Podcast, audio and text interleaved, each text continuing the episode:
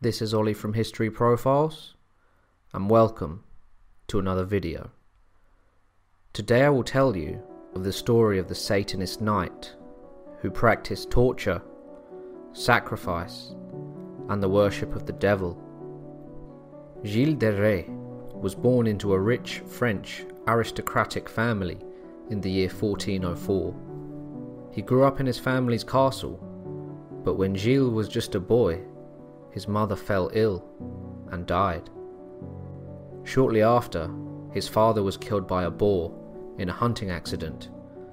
This left Gilles as the heir to an enormous amount of money.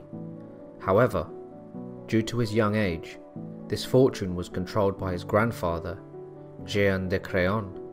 He was a very intelligent boy, speaking fluent Latin as a child, and spent a lot of time training to be a warrior and reading.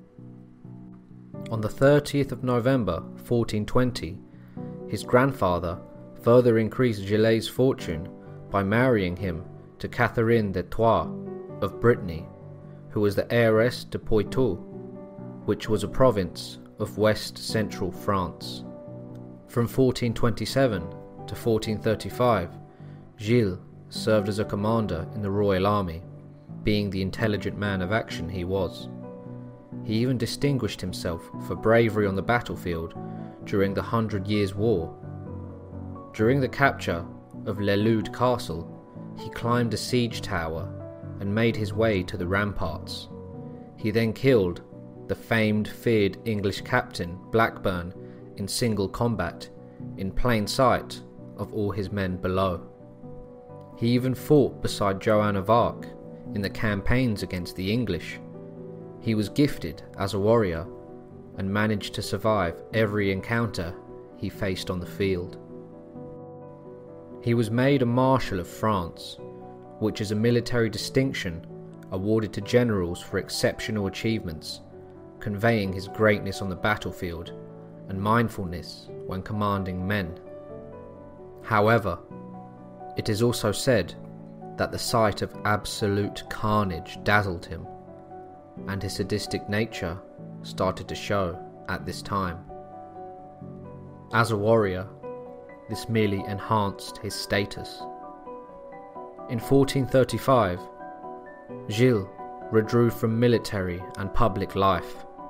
He ordered the construction of the Chapel of Holy Innocents.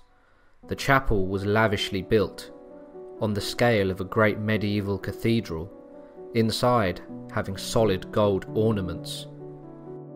Gilles had a love of music and liked to travel the country with people of the choir, so he could always hear their angelic singing. However, he began squandering his immense wealth by producing theatrical spectacles. One was called The Mystery of the Siege of Orleans. This required 400 speaking roles and 500 extras. In addition, each actor had a costume custom made, and it was then discarded for subsequent performances. To add to all this, there were unlimited supplies of food and drink for the spectators, all at his expense. This venture was hemorrhaging money. Gilles was almost bankrupt at the time of the production and began selling his property to support his new lifestyle. He began to borrow money heavily, now using his personal valuables as insurance. Gilles no longer commanded the respect he used to. He was also in debt and broke. So he then decided to turn to the devil for guidance.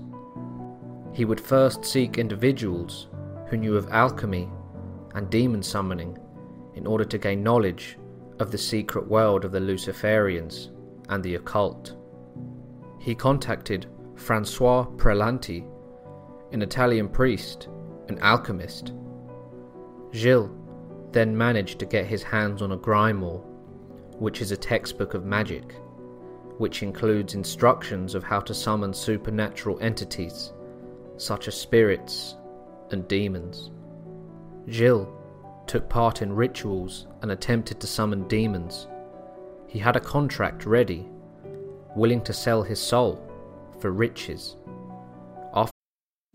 Need mealtime inspiration, it's worth shopping Kroger, where you'll find over 30,000 mouthwatering choices that excite your inner foodie. And no matter what tasty choice you make, you'll enjoy our everyday low prices, plus extra ways to save, like digital coupons worth over $600 each week. You can also save up to $1 off per gallon at the pump with fuel points. More savings and more inspiring flavors make shopping Kroger worth it every time. Kroger, fresh for everyone. Fuel restrictions apply. This is the story of the one. As a maintenance engineer, he hears things differently. To the untrained ear, everything on his shop floor might sound fine, but he can hear gears grinding or a belt slipping. So he steps in to fix the problem at hand before it gets out of hand. And he knows Grainger's got the right product he needs to get the job done, which is music to his ears. Call, clickgrainger.com, or just stop by. Grainger, for the ones who get it done. After three attempts of trying to summon the demon, he grew infuriated. He had the will, but just no results. Prelanti then told him the demon would require an offering, that being a child. Gilles began abducting children and did unspeakable things to them during his satanic rituals. The child's fate would always end in death. It is said that Gilles murdered up to 200 children, all of them young boys. They would be abducted from surrounding villages, from his estate. They would then be taken into a special room where the ceremonies would take place. Once the children were in the presence of the satanic ritual, their fate would be sealed. Gilles often cut the bodies of the children open and took great joy in sitting on their stomachs as he watched their eyes become lifeless. On May the 15th, 1440, Gilles kidnapped a cleric during a dispute at a church. The church had to act. They began an investigation led by the Bishop of Nantes during which evidence of Gilles' crimes came to light. Following the investigation, Gilles and his manservants were arrested on charges of murder, sodomy, and heresy. There were extensive eyewitness testimonies from peasants from neighbouring villages saying their children had entered Gilles' estate begging for food and were never seen again. Gilles' accomplices quickly confessed after being threatened of torture. The court already had so much evidence that they had cancelled the plans of torturing Gilles for information. The exact number of victims was not known, as most of the bodies were burnt. However, the number is somewhere between 100 and 200. He was to be executed by hanging and then burning.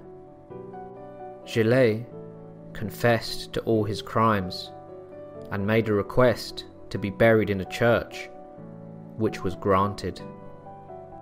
On the 26th of October, at 9 o'clock, Gilles was to be executed. He was hung.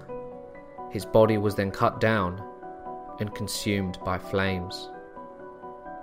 If Gilles ever contacted a demon and made an oath with the devil, it was all in vain. He did not again acquire the riches he had before.